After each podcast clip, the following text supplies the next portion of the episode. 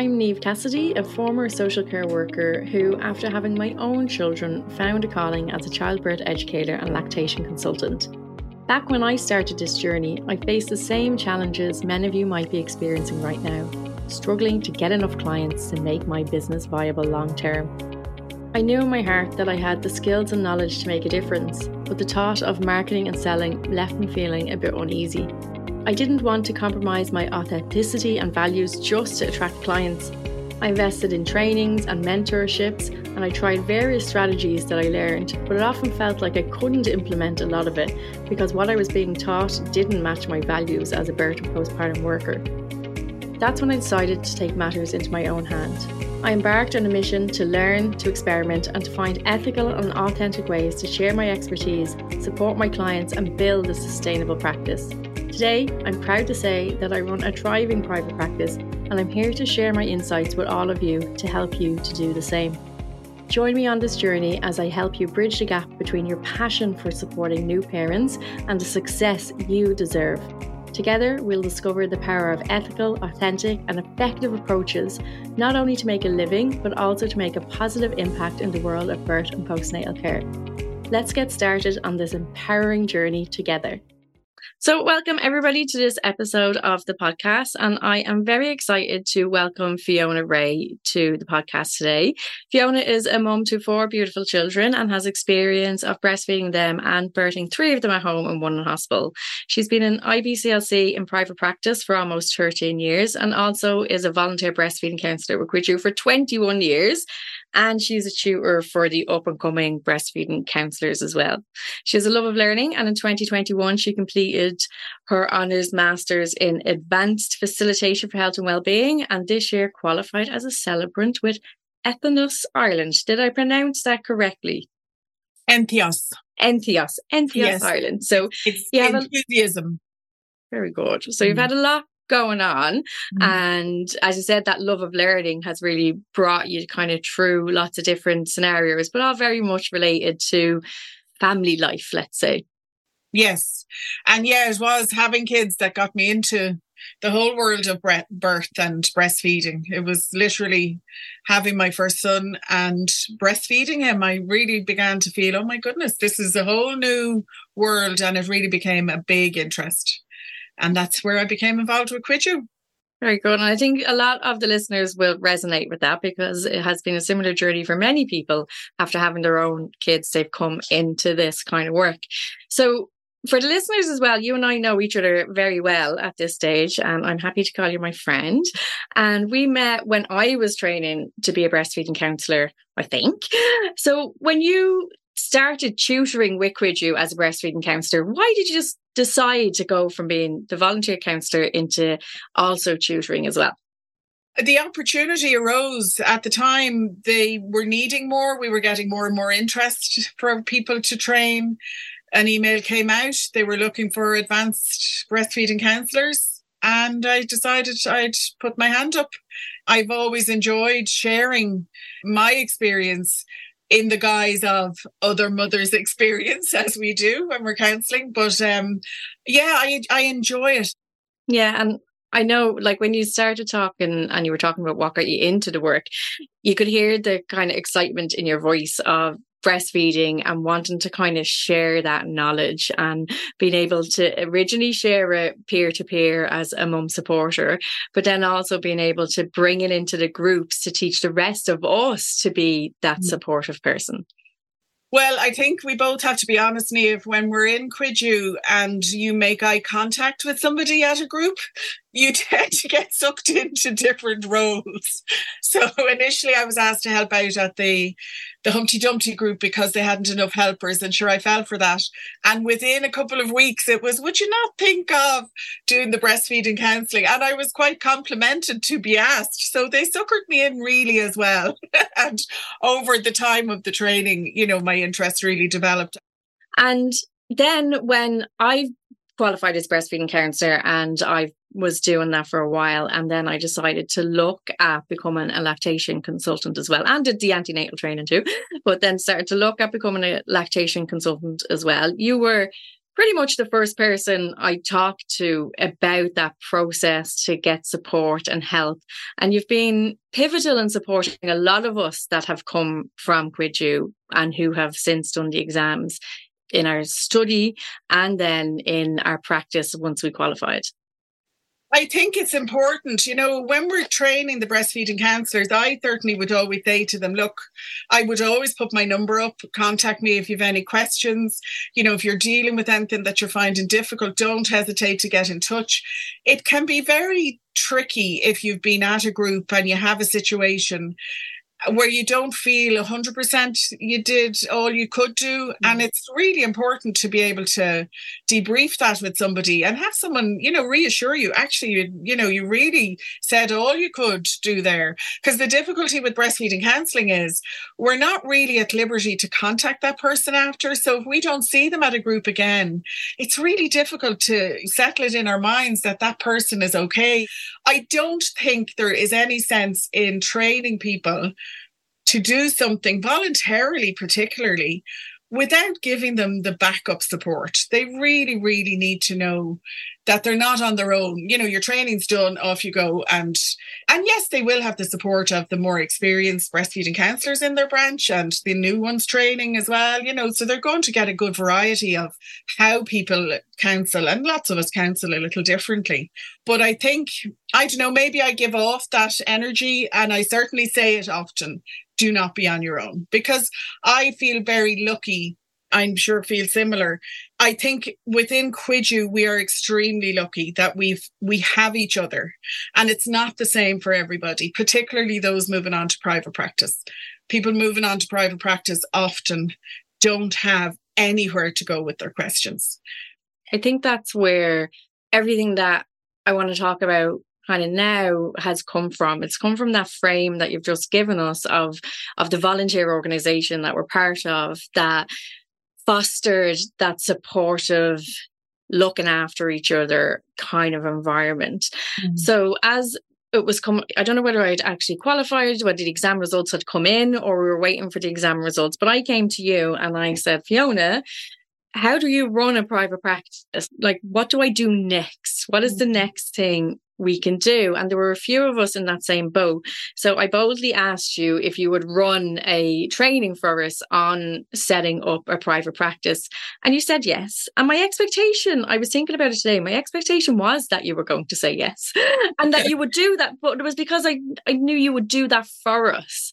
In reflecting on it further, I was thinking about, I wonder, like, how many business areas do people actually willingly train in the competition essentially. And i know we never thought of it that way. It's only looking back on it now that i can see that we practice in a similar geographical area.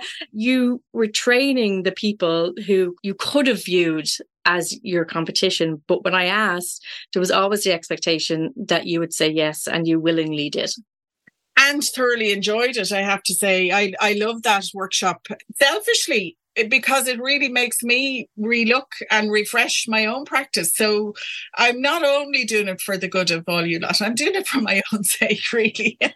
but I do, I enjoy, I enjoy that sharing. And then you're going to get questions from people that make you think about things that perhaps you haven't thought about before.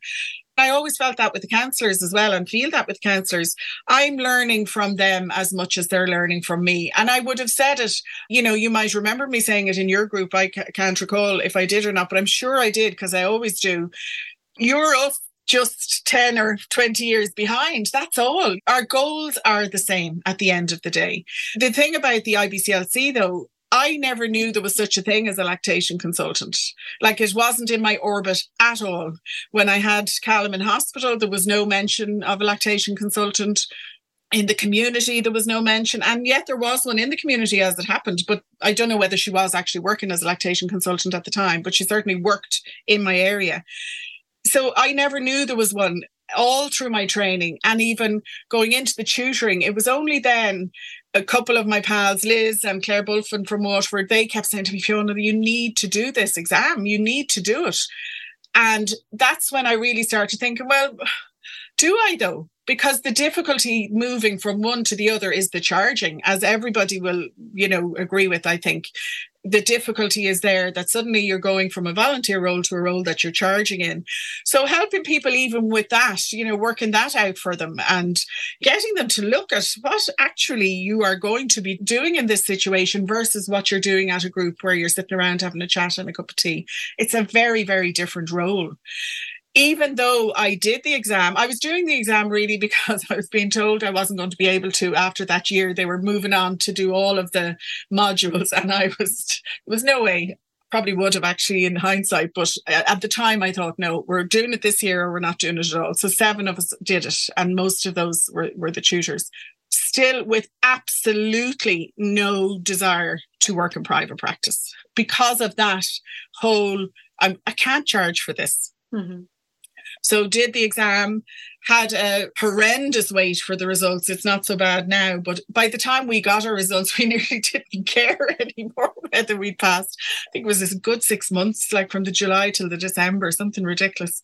So passed in the December, and out of the blue, I got a phone call from another IBCLC. She was swamped. It was Christmas time. Would I see somebody? So I did. And uh, no, that's made it sound like I made that decision very easily. It took it took a lot, but like that, I don't say no to much. So I did. I I knew there was a woman in trouble, and I went and helped her. It was New Year's Day, and I came out of her house in Sandy Cove. I'll always remember her, and I thought, oh my god, this is amazing. You had that experience, and it lit you up. You've been doing this for 13 years. And then more and more of us have qualified in a similar kind of way because Absolutely. also the the the rules were changing and that's why I did the exam. You were so supportive in helping us learn some of the practicalities, but also that balancing between the volunteer and the professional sort of role. But when yeah. I asked you to um, run that workshop for us and to train us in in private practice, did you have any reservations about it, or was it just a yes? No, I really didn't. I saw it really as a continuation of the support I would give anybody. It was just was natural that you would help people out because I remember being in that situation. I mean, I'd be horrified to show you the notebook I brought on that first visit. I had nothing nothing prepared already.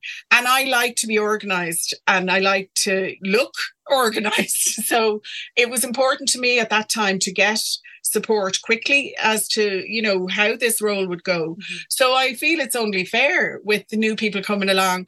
Yeah people will say oh you're you're training up your competition. But actually the way i would look at it is that you're you're really helping them along to do the best job they can do.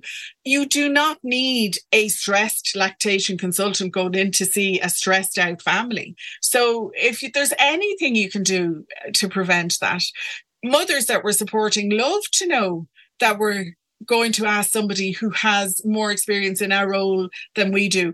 When it comes to competition, I really feel the more of us, the better.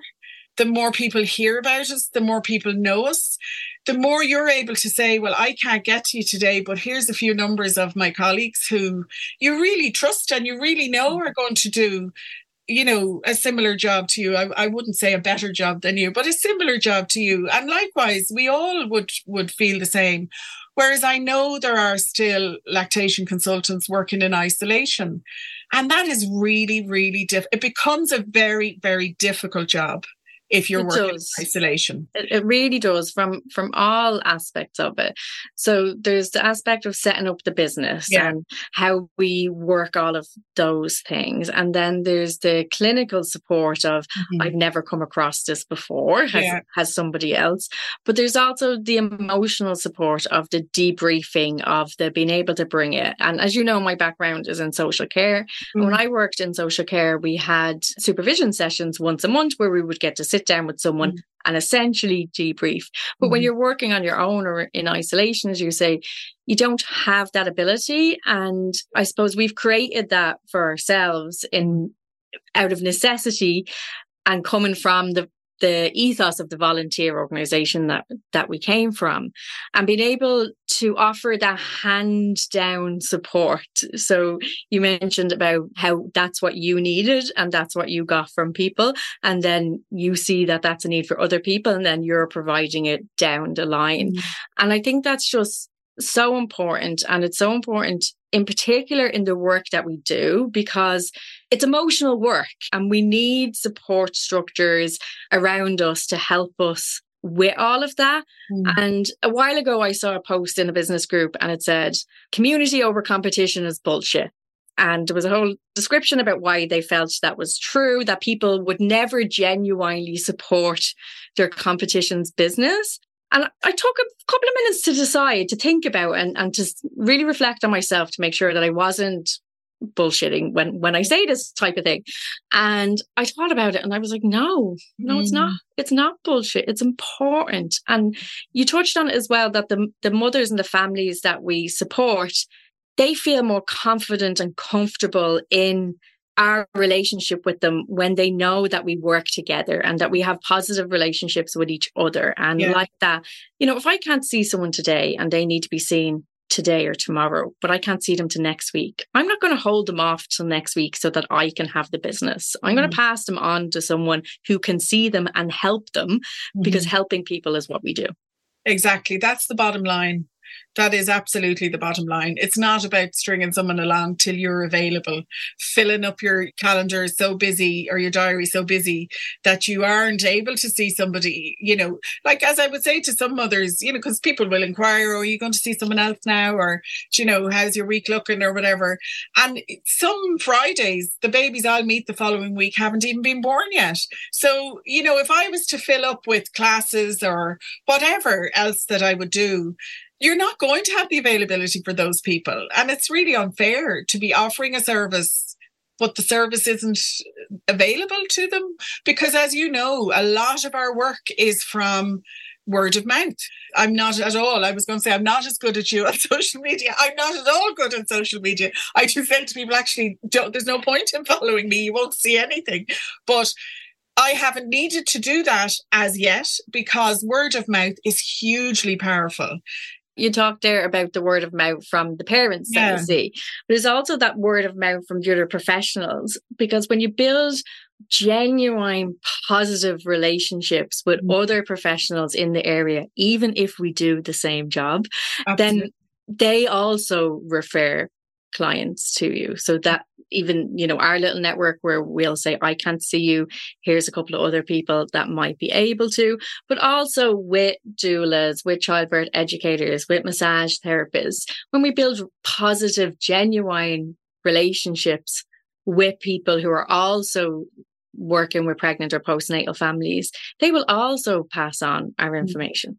I couldn't put myself in the position where I can even imagine not saying to a mother, here's a number, I can't get to you. You know, I can see you next Tuesday. and there's no one else available. Now, I wouldn't be saying there's no one else available, but even handing them the, the information for the ALCI website, everybody is talking about everybody that they would want you to meet. Do you know you're you're yeah. giving the names of the people that if it was I don't have a sister, but if I had a sister or if Megan had a baby and wasn't living nearby, do you know names of people that you know they're going to wrap them up and and take care of them you mm-hmm, know that's where we need to co- collaborate with each other Absolutely, because when we actually know people, we can feel comfortable in making those referrals as well because yeah. we've built relationships, not just networks. Yeah. And I know now that you're bringing that on and that you're doing some more work with more of the up and coming um, IBCLCs or the newly qualified IBCLCs to help them with their journey into private practice. Again, people might reflect on that and think about the, the competition some more. And also that you've been pivotal in training up some of the new, because you work in a tongue tie clinic as well, that you have trained up some of the new providers um, to provide more tongue tie services in different parts of the country as well. Yeah, yeah. I work with Dr. Gillian Smith in our tongue tie clinic in Bray in Fitzwilliam Clinic. And her door is very much open to supporting anybody who has any interest in the area of tongue tie. She will allow, you know, observation of the tongue tie clinic in order to help somebody who wants to go on to do that themselves to open up their own tongue tie clinic and you know there's certain training where they need to observe x amount of frenotomies before they can uh, do their own but we also have the ibclcs in who want to observe a baby um, a suck assessment a suck uh, and swallow assessment with the baby. You can show somebody on a doll, but it's absolutely impossible to show them the varieties and the degrees of tongue tie. So when we have a clinic, our clinic is busy. When we have a clinic, we would usually we're approached, and of course they can come in. I would do my best if the baby isn't upset, you know, if the baby is nice and content, to then show uh, the other IBCLC how we would perform a proper assessment on the baby. And a lot of those things they're not learning through doing the exam. In Ireland, at least because of the way our services are set up, it's only when other private practice lactation consultants are willing to show people physically these type of things and to mentor people in an informal way mm. around that. Do we get any of that kind of hands-on learning that you don't yeah. get from the exam as you say? When we talk about that it comes back to what you said earlier about that the goal is to help women and families and babies. The goal is to help more people. And if that is genuinely our goal then the competition element of it becomes irrelevant it's mean to keep things a secret. You know, if you were to get on to me, Fiona, where do you get those tubes? And I said, Oh God, I can't remember. You know, of course I remember. Why not share all of this information? It's mean. it's schoolgirl stuff. Like I don't understand it. Exactly. It hasn't impacted my business. You know, I don't see it as competition at all. In fact, some weeks I probably am a little busier because people give my name because they're not able to see somebody. You know, so I'm not seeing that at all. And exactly. And I do think the genuineness of working together is uh, not just beneficial to families, but it is beneficial for business. And I would hear sometimes similar things because I'm trying to help people promote their business better mm-hmm. that you know you're giving away your secrets or or you're telling people how to be seen rather than you know keeping it for yourself so you can be seen. Mm. and exactly what you said i don't need or want to gatekeep that information because i cannot physically see every family. And people deserve choice. And i want as many people who do the work that we do to be able to see as many families as they physically can and want to see so that more babies women and children get the help that they need. So it's about passing on that information rather than gatekeeping it. Secrets really aren't, they're not doing any of us any favors, the families or ourselves. I don't know how I would sleep well at night knowing I wasn't doing the best, as you say, to get as many mothers helped as possible. Absolutely. And I think a point just to pick up on there as well was the choice mm. that families deserve to have a choice in mm. what lactation consultant they go to or what doula they go to or what childbirth education class they attend. So the more of us and the more variety of people who are providing services, the better able expectant or new parents are able to make the choice that they feel is going to suit their needs best. Absolutely. No, I agree totally. It's you starting up your collective really had it come more to the forefront of my mind because I was doing it really unconsciously. I was doing it because I do it. But you've made me really think about it. Why do we do it? And we do it for the good of the families and also to help others you know, get a few more clients and get up the rung of the ladder, you know, to get that little bit busy and build their confidence because getting the exam, as I say, it was a long wait for us. So by that stage, we really didn't care. You could have just as easily said, oh, sure, I'm off. I'm going to do something different, you know. Mm. So that could potentially happen with somebody who's only seeing one person a month or, mm-hmm. you know, people need to be busy in order to, to maintain. And the last point that I want to pick up on, just that you mentioned there, when we start this work, we need to get clients and we need to kind of build up some level of consistency with that or people end up stop doing the work. And that was a huge driver for me in setting up the collective was that I was seeing too many people doing similar roles who weren't getting the antenatal education clients or the doula clients or whatever it might be and kind of falling into the wayside after spending all this time and energy and, and emotional enthusiasm and the enthusiasm yeah. to, to train and then filtering off into the background.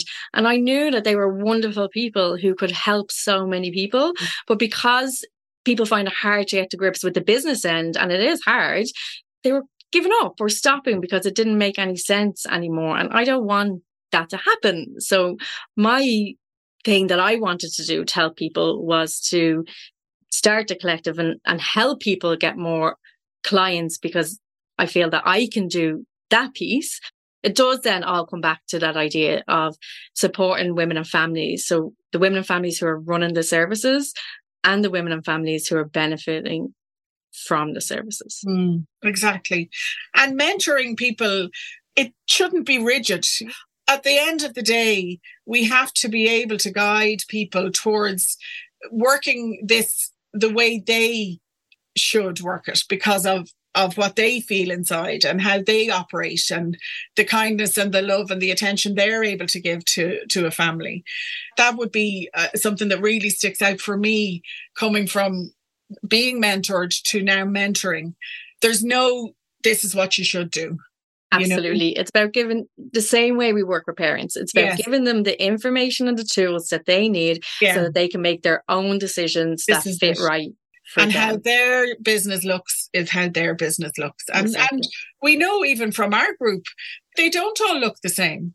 No, they don't. And we all have different ways of working, and that's okay. Yeah. Fiona, I want to thank you very much for this conversation and for really kind of chatting this out with me and for accepting the invitation when, when I put it out.